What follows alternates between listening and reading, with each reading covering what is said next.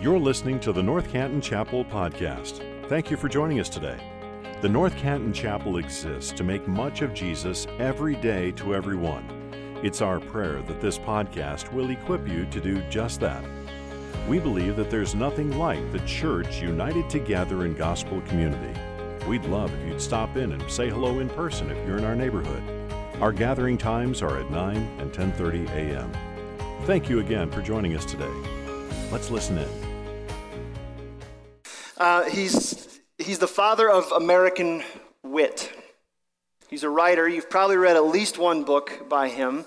talking about Mark Twain. Mark Twain's who everybody quotes when we want to sound witty, by the way. Um, a couple quotes I want to toss your way. Mark Twain isms, and tell me if you can't hear the wit here. First off, I love this one. If you are a bibliophile, if you love reading books, here you go. The man who does not read good books has no advantage over the man who cannot read them. Ooh, yeah, see, gives you something to think about. How about this one? So, uh, no offense to you teachers here, um, but there was a point in my uh, short career in algebra studies where this was very true of me. I've never let my schooling interfere with my education. Sorry, yeah, kind of makes you go, yeah. The one that I like the most, though, this is my favorite, and it's going to be where we're going this morning. Here's what he says The two most important days of your life the day that you're born, and the day that you discover why. Interesting, isn't it? He had this way, this little turn of phrase, right? And if we could sit down this morning and have a conversation, just one on one, maybe a cup of coffee in hand over the table, I'd like to ask you about that last one. You know why you're here. Not here in this building or watching online. Do you know why you're here on earth? It has something to do with this idea of satisfaction. Are you satisfied in what God's put in front of you? Are you satisfied in the life that you're actually living? It's the idea of satisfaction, right? Mick Jagger couldn't find it. Snickers promises it. It's this really elusive thing satisfaction. Are you satisfied? Well, this is our fourth week in our teaching series called Healthy Habits, and um, it's been a ball to walk with you guys through this so far. Last week, Pastor Micah talked about fasting, and he showed us that fasting is how we keep the gifts that God gives us from turning into gods. Week before that, we looked at prayer, prayer, we talked about that this is where God makes me who I need to be so I can do what He calls me to do. We started out with the discipline of the Word, that we keep God's Word close to us because God's Word keeps us close to Him. And this morning, we're talking about worship. And I love this because it comes so close to this idea of satisfaction, the reason that we exist. So if you're just joining us, this whole series has been built around one idea we don't build habits to keep us busy, we build habits to keep us satisfied. What satisfies me? What's worth my affections? What's worth ultimately my life? So, this morning, we're going to follow the same format we have the last few weeks. We're going to start by looking at God's word to understand why this habit is so important. And then we're going to talk about, well, how do I build this thing into my life? What do I actually do with it? And so this message, like all the rest, is going to kind of fold into two halves. So this morning, we're going to be in one of the strongest narratives in the Old Testament, one of my favorites. It starts with a tense meeting between a disobedient king named Ahab and a very forthright prophet named Elijah. And then it crescendos into this powerful picture of worship. And when the dust finally settles, the story teaches us one eternal truth about worship, and here it is Worship is the declaration of my satisfaction in God. Worship is the declaration of my satisfaction in God. So, before we get into the text, I want to back up and just kind of frame it a little bit for us. So if you know the Old Testament, you know that the books of 1st and 2nd Kings, we're going to be in 1st Kings chapter 18 by the way. So if you want to turn there, you can or you can follow along on the screen. The books of 1st and 2nd Kings tell the story of 40 kings who have ruled over God's people. This morning we're going to look at one of them, this guy named Ahab. Now you need to know that Ahab has a bit of an obedience problem. Ahab and God are not getting along. Ahab marries a pagan princess named Jezebel and then builds an altar to her god named Baal. Back in chapter 16, 1 Kings actually says that Ahab did more to provoke the Lord God of Israel than any other king before him. Not a good dude. So, in Ahab's first year on the throne, God sends the prophet Elijah to him, and as his first prophetic assignment, Elijah has to come to the king and say that because of his wickedness, God's going to bring a drought on the land. I'm sure that made a great first impression. King, great to meet you. By the way, because of your wickedness, it's not going to rain for three and a half years. From that meeting to our text this morning, it's been three and a half years. Three and a half years, no rain. The rivers, streams, barren. Every well, bone dry, not a drop anywhere. And that brings us to 1 Kings 18, verse 17. You can follow along with me. When Ahab saw Elijah, Ahab said to him, Is it you, you troubler of Israel? And he answered, I have not troubled Israel, but you have. You and your father's house, because you've abandoned the commandments of the Lord and followed the Baals. Now, therefore, send and gather all Israel to me at Mount Carmel and the 450 prophets of Baal and the 400 prophets of Asherah who eat at Jezebel's table. So Ahab sent to all the people of Israel and gathered the prophets together at Mount Carmel. So, in the ancient world, and certainly in an arid climate like Israel, water was a precious commodity. If your kingdom had ready access to water, or it was placed on a fertile delta like northern Egypt, you controlled the means of the production. You were an economic and political powerhouse. You were the big dog on the porch. Ancient kingdoms fought over water rights like modern countries fight over oil rights. If, however, you depended on rain for your crops, like Israel, you didn't have the luxury of wells and streams, you were at the mercy of the weather. This was such a big deal that the ancient people actually fashioned a god of the rain to make sure everything was okay. And you had to keep this god happy because if you didn't, no rain. Take a wild guess what Baal is supposedly the god of rain. Three and a half years, not a drop. And so God sends Elijah to clarify a few things for Ahab. And did you catch how Ahab addresses Elijah here. What's he call him? Did you see it? He says, Is this you, you troubler of Israel? That's an important point for us to remember, even this early in the story.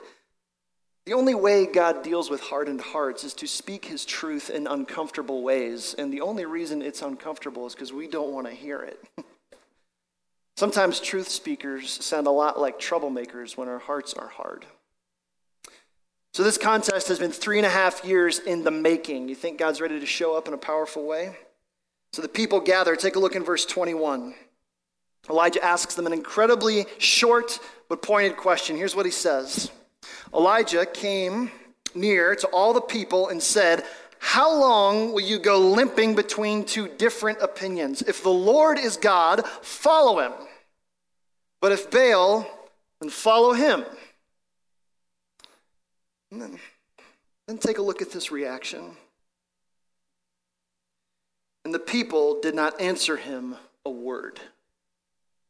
Isn't that last phrase just penetrating? The message interpretation in the Bible puts it this way it says, Nobody said a word, nobody made a move. It wasn't that the people were against God, they may have a use for him sometime later, but what they have done at this point in their history is they've taken like a little bit of God, a little bit of Baal, a little bit of Asherah, tried to mix it all up into like a you can have it your way spirituality. And Elijah says, hey, we're done with that. How long will you go limping between two opinions? Your loyalties must be on one side of the fence. You only get one option. You can only worship one thing. Your knees can only bow at one altar. Your hope can only rest in one God. If the Lord is God, follow him. But if Baal is, follow him. He's just saying, guys, let's just be consistent in our theology. Same words for us today, I think. If your faith is in insert idol here, just say it and be done with it. Sobering words for us to consider, right? I don't think I need to tell you this, but in case you're wondering, there are endless Baals living and kicking today. He has a thousand faces and a thousand names. An idol is an idol. Every one of them promises you something, every one of them is powerless to deliver. But at this point in the story, especially if you know the story, don't you want to like reach through the pages and like grab the people and go, somebody speak up, somebody say something. You're the people of God, you've seen him. How can you be such spiritual sissies? Come on, speak up. But Elijah does what godly men and women have done across time. He puts himself in an unpopular, uncomfortable, and un- un- an unenviable position of trusting in God and God alone. Take a look in verse 22. Then Elijah said to the people, I, even I only, am left as a prophet of the Lord, but Baal's prophets are 450 men, not good odds, according to the world. Let two bulls be given to us and let them choose one bull for themselves, cut it into pieces, lay it on the wood, but put no fire to it. Then I'll prepare the other bull, and lay it on the wood, and put no fire to it. You call on the name of your God, I'll call on the name of the Lord, and the God who answers by fire, he is God. And all the people answered, It is well spoken. Elijah explains the nature of this little contest, and by setting them as two separate events, He's making sure there's no confusion. Like they, they're not both going to burn up. You can be sure of that because that's the issue. It's this or this. Little piece of cultural insight for you. It's likely the people agreed so readily because, in addition to being the god of rain, Baal is also the god of lightning.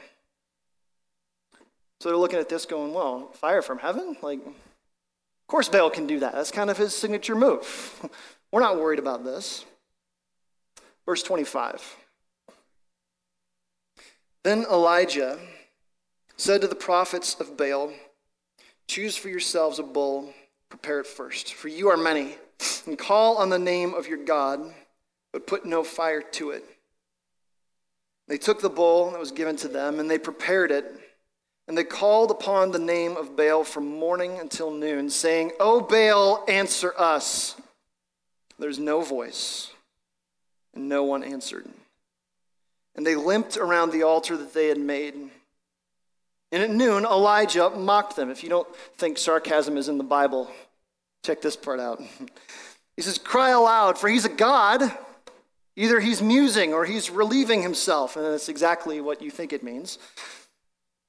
Or maybe he's on a journey, or he's asleep, or he must be awakened. And they cried aloud, and they cut themselves after the manner, after their custom, with swords and lances, until the blood gushed out upon them.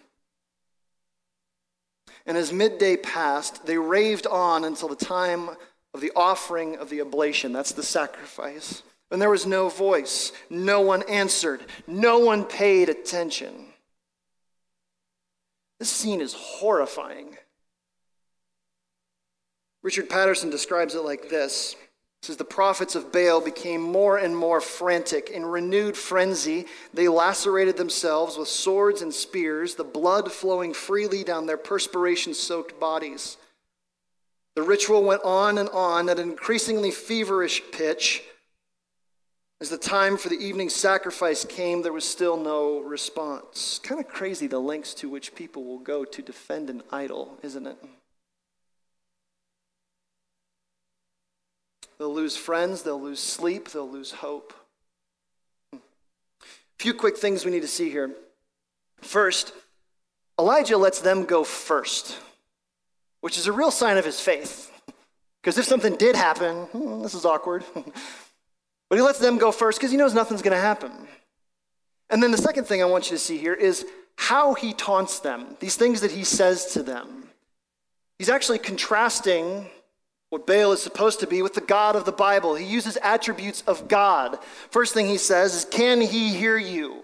Versus God's attentiveness. Psalm 34 17. When the righteous cry, God hears. Is he gone? Versus God's omnipresence. Even there, your hand will hold me fast. Psalm 139. Is he asleep? Versus God's watchfulness. The Holy One of Israel will neither slumber nor sleep. So, what's he doing here? He's not just being sarcastic, he's being theological. He's taking the attributes of God that the people should have known, And he's throwing it right back in their faces, going, Don't you forget who your God is. Don't you forget what he's capable of doing. Last thing I want you to see, though, is at the end of verse 29 no voice, no one answered, no one paid attention. Sound familiar? Didn't we just read that back in verse 21? Baal's silence aligns with the people's silence. And Elijah's the only one who has any clue what's about to happen. But now, here's where things get good. So these 450 prophets of Baal, the glint of their ceremonial knives dulled with blood, these wild, ambitious eyes, now dulled with blood loss and self laceration. They come down the mountain like a defeated army. And now look at verse 30. Then Elijah said to all the people, Come near to me, which is his way of saying, I don't want you to miss this. all the people came near to him. He repaired the altar of the Lord that had been thrown down. Elijah took 12 stones, according to the number of tribes of the sons of Jacob, to whom the word of the Lord came, saying, Israel shall be your name. And with the stones, he built an altar in the name of the Lord. And he made a trench about the altar as great as would contain two seahs of sea, that's almost, well, gallons of water. And he put the wood in order, cut the bull in pieces, laid it on the wood. So, so far, everything's the same. Then he said, Fill four jars with water and put it on the burnt offering and on the wood. Strange. Then he said, Do it a second time, and they did it a second time. He said, Do it a third time, they did it a third time. And the water ran around the altar and filled the trench also with water. And at the time of the offering of the oblation, Elijah the prophet came near and said, O Lord, God of Abraham, Isaac, and Israel, let it be known this day that you are God in Israel, that I am your servant, and that I've done all these things at your word. Answer me, O Lord, answer me. Why? That this people may know that you, O Lord, are God, and that you have turned their hearts back. So Elijah walks step by step up to the altar. And rather than invoking a rite or doing some terrible act of self mutilation, Elijah just prays. It's quite a word for those of us who want revival, isn't it? So, what did God think of Elijah's prayer? Verse 38 Then the fire of the Lord fell and consumed the burnt offering and the wood and the stones and the dust and licked up the water that was in the trench. And when all the people saw it, they fell on their faces and said, The Lord, He is God. The Lord, He is God. It wasn't enough that God took care of the sacrifice. That would have been enough. That was the rules. But then don't you love how God does that stuff? I'm not going to just do that. I'm going to take care of the wood and the stones. I'm going to lick up the water that's in the trench. This is our God. Worship is the declaration of my satisfaction in God. But now we get to my favorite part of the story. Last little bit. Verse 41. Take a look at this. Elijah said to Ahab, this has been really, really good. Go back to the king and be like, okay, chapter 2. Go up, eat, and drink, for there is a sound of the rushing of rain. Skip down a couple of verses. Verse 45. And in a little while the heavens grew black with clouds and wind, and there was a great rain. That's the end of the story. I've been reading the story wrong for years.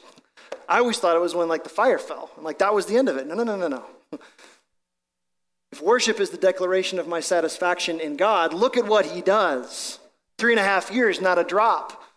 And there's a cloud off on the horizon, and then another, and then another, and then it's thick with rain. This is our God.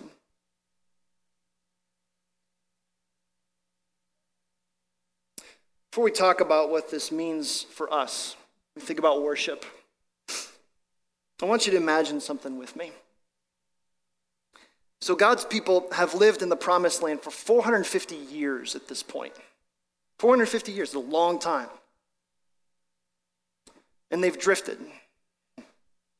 Imagine if you could go back, maybe to Moses, and say, Moses, all that unity that you saw in your people when they ran out of Egypt and crossed the Red Sea.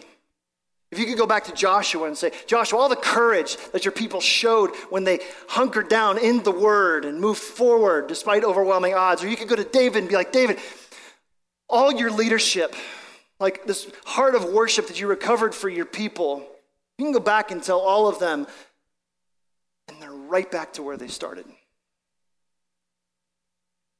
Everything you fought for, everything you worked for, everything you believed in, everything you've called the people to, all of that, they're right back to where they started. This is every leader's worst nightmare. Here's the sobering point, and I want to use this as a hinge to go where we need to go. It isn't the high points that turn your heart.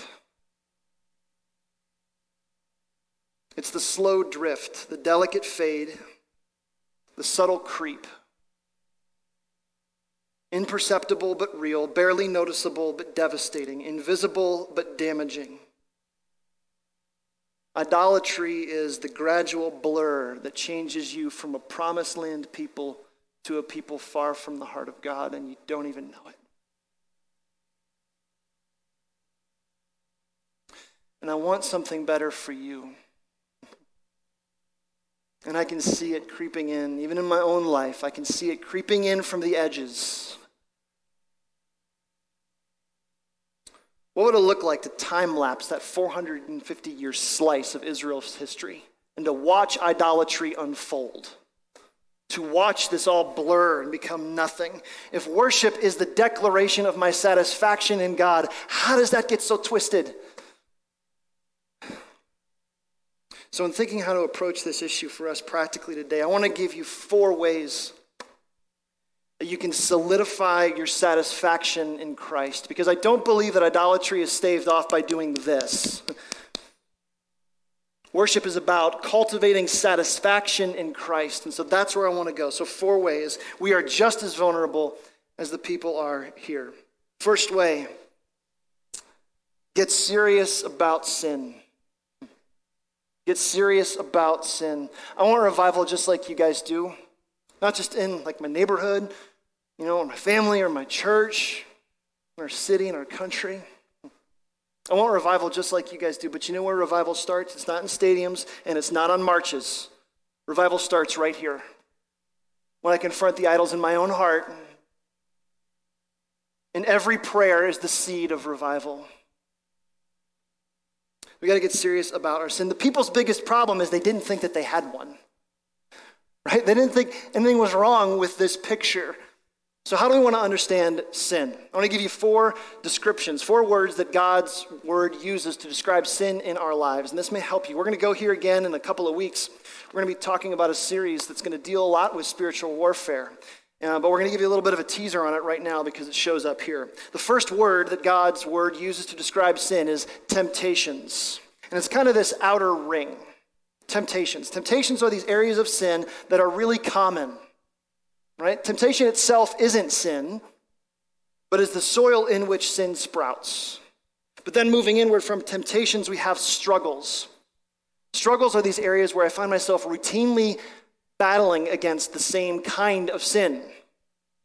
Right? And you have these in your life. These are things that, like, oh, they just seem to come around a lot. They're just nagging. It's this fight that's here, and it can be exhausting. Then, after struggles, we have footholds. Footholds are where things kind of turn. Footholds are where kind of the enemy has his foot in the door of my life in some area. This could be an addiction. This could be something that is just like, oh, I just cannot get over this in my life. Satan has a foothold. But then this last area of sin is a stronghold. This is where things get really, really serious. This is a full blown addiction, an obsession, something you cannot stop thinking about, something you've completely given your heart over. Here's why strongholds are so serious is because strongholds fracture relationships and they pull you away from the heart of God. And these four areas, they all kind of collapse into each other. Now, here's why I bring all of this up. By the time we get to 1 Kings 18, God's people had fallen all the way from temptation to struggle to foothold to stronghold. They weren't like tempted to worship Baal. He wasn't just hanging out here somewhere. It wasn't just something they were struggling. They hadn't really fought in a long time. There wasn't a foothold. Like it was full blown stronghold. So, how do you get serious about sin, especially in these four areas? A couple of things. First, fight temptation early. I know that sounds like second grade Sunday school, guys, but it's so true. Your second grade Sunday school teacher was right. You got to fight temptation early. It's real, it's strong, and if you don't stop in the early stages, it can wreck you. Another way, ask for help. Ask for help. If you find yourself going in on these circles, you got to ask for help. I'll give you the one game changer when it comes to dealing with sin in your life humility. Say, I can't do this on my own. I need some help. Third way you can get serious about sin this is where the church matters. Commit yourself to bearing burdens with other people. This is what church is. This is not where we come because we're perfect. This is where we come because we need to be made more like Jesus.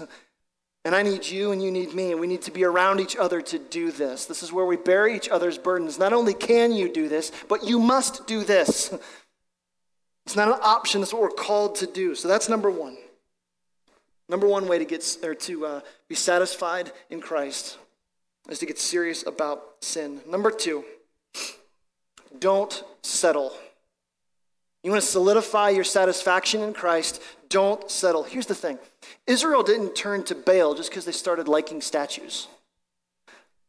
I think we need to get in this for a minute. Like, it wasn't that they just saw a pretty statue and they're like, oh, we'll go with that. They got there because they got scared. They hadn't seen water in three years. They got scared and then they got nervous, and then all of a sudden, God wasn't enough anymore. And so their theology became this stew of gods all thrown into the same pot and ended up tasting terrible. And that's what they settled for. Don't do that. That's what's heartbreaking. And I know some of you think I'm overstating this, but we do this every day. We settle for these paltry things. This is the way idols work. Okay? Idols attach themselves to a very real, raw emotion, and then they work inward. They seep into your heart. Fear, sadness, all these emotions we feel on the surface. The idol attacks that thing and then goes in. And before long, we feel very justified living in sin. That's where the people got, or that's where how they got where they are. For the alcoholic, here's how it sounds. My drink is important to me because it levels me out. I can't function without it. For the porn addict, this makes me feel needed. It makes me feel desired. It makes me feel wanted. For the greedy, I need my money because it makes me feel like I've got control, I've got power, and if I give it away, I won't have those things. All of those idols have one thing in common they say Jesus is not enough. It's idol language. They just say Jesus isn't enough, they just say it in different ways. Jesus, I need something now, and you can't give it to me. You feeling invalidated in your marriage? There's an idol for this. Here you go. Feeling angry about the way our country's going? Solution hate the other side. Feel frosty about that comment or that little thing, that post? Great, don't turn the other cheek. You don't have to do that anymore. It's time. All idols say is Jesus isn't enough. Here's the test How long do you find yourself saying, yeah, but? Sounds like this I know Jesus said, love your enemies. Yeah, but he didn't mean those enemies. How about this one? I know God has a plan. Yeah, but sometimes you got to take matters into your own hands. I know God says this, yeah, but there comes a time. All yeah, but says to a watching world is there are some things Jesus is good for, but the rest of it's on me. And if this whole scene with Elijah teaches us anything, it's that God does not want yeah, but people. Either you follow him or you don't. Either you trust him or you don't. Either he's going to bring rain or he won't. Either he satisfies you or he doesn't. So, how do you gospel your heart against settling? I wish we could sit down and like talk about this together. Because I know you feel sad. I know you feel mad. I know you feel frustrated. I know you feel scared. I know you feel those things because I feel those things. But those feelings can drive us to a point where we pin our hopes on a political outcome, a stimulus check, or whatever. Something out here. I don't want that for you. I want you to be satisfied. I don't want you to settle. So hear me on this one. You are worth more than your idols will ever give you credit for. You are meant for relationship with the God of the universe who can give you the peace that your soul is craving. To be with him, you are meant for that. C.S. Lewis put it this way Don't let your happiness depend on something that you might lose. What does that mean? It means we should tether our hope and our joy and our satisfaction to the one person who is constant. Tell me our broken, changing circus of a world doesn't need to know the changeless Christ. Here's what Jesus said He said, Don't let your hearts be troubled. You trust in God, you trust in me. He says, Come, you who are weary, you're bogged down, you're heavy laden. I will give you rest. You hear what Jesus is doing? He's inviting us to pin the full emotional weight of our pain and our sorrows and our sadness, all of our hopes, our joys, our exaltations, everything. Pin it all on Him. What's that take? First off, I think it takes honesty. My biggest idol isn't Baal, it's Brannon. I think I can fix it all. I think I can satisfy it. I can engineer my life in such a way that I'll be happy. Some of you tried that one. How's it working? Doesn't. I think it also takes faith, doesn't it? Because praying for your enemies doesn't make any sense. Loving those who persecute you doesn't make any sense. And so at some point, I've got to take a spot. I want to go, okay, God, I'm going to take you at your word because I believe you.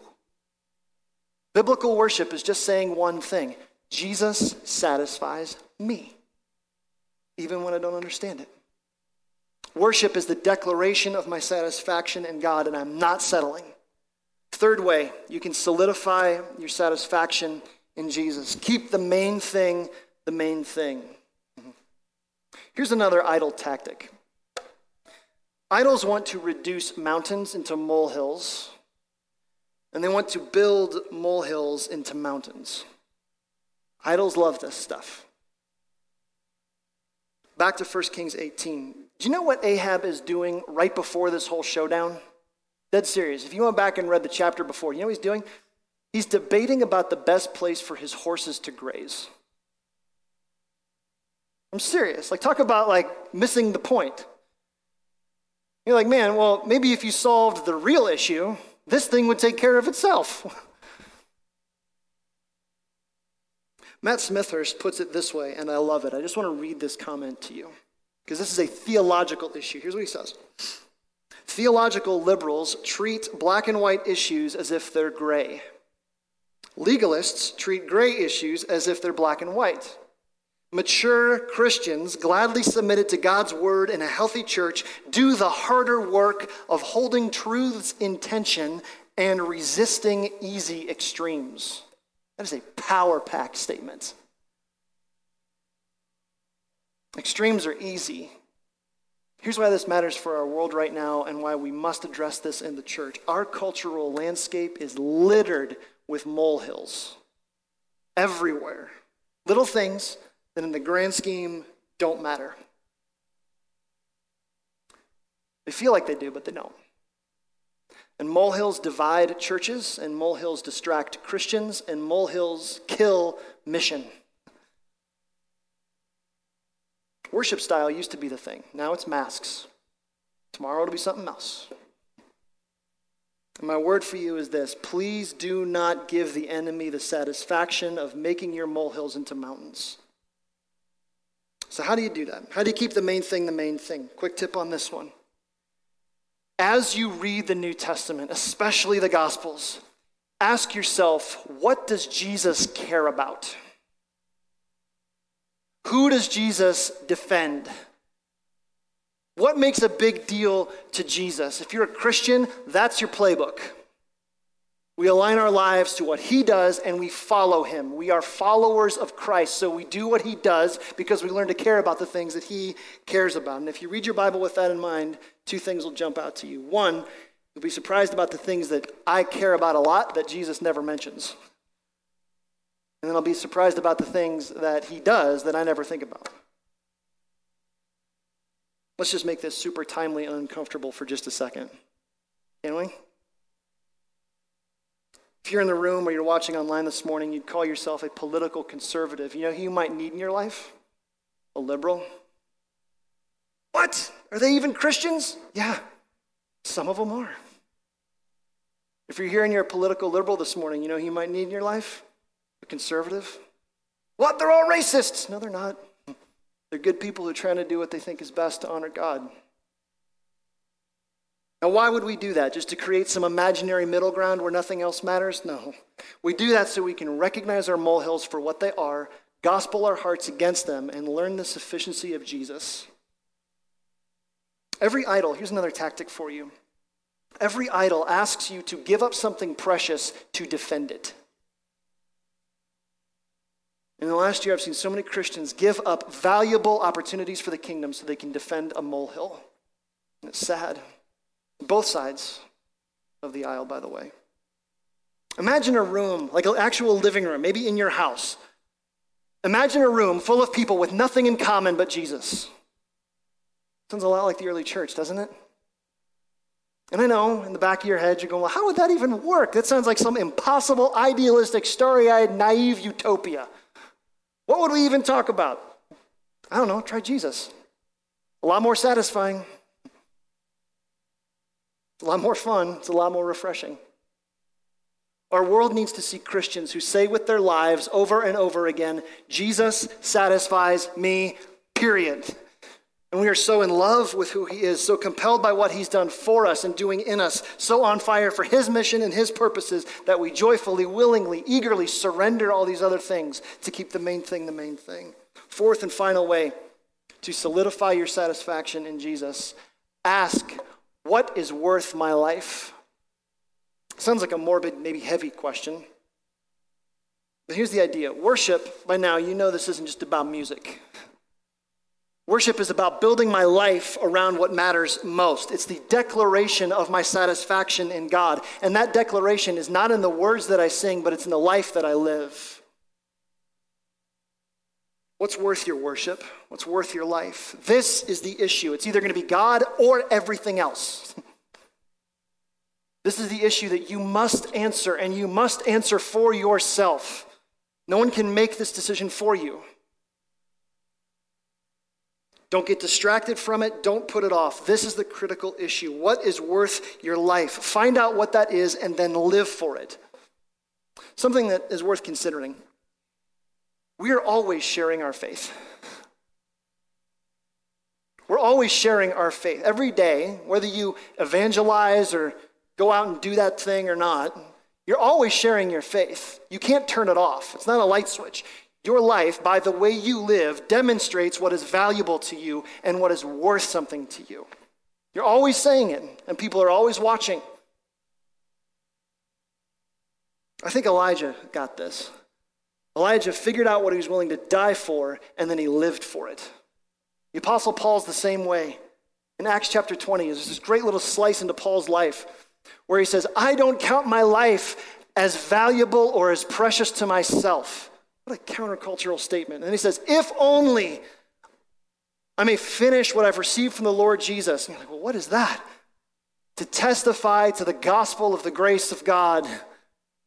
Paul says, My life is about one idea, everything else is garbage. Now, what does that mean for us, though? Does that mean that you need to quit your job and head out into the mission field? Maybe. Probably not, but maybe. For some of you, it does. I think for most people, though, Building your life around what matters most to you means taking the everyday rhythms and spaces of your life and bringing Jesus there. If you're a stay at home parent, use your day to pray for your kids while they're at school. And then when they get home, show them Jesus. If you're a contractor, Let your job site be the place where you make much of Jesus in your conversations. If you're a teacher, your classroom is your cathedral.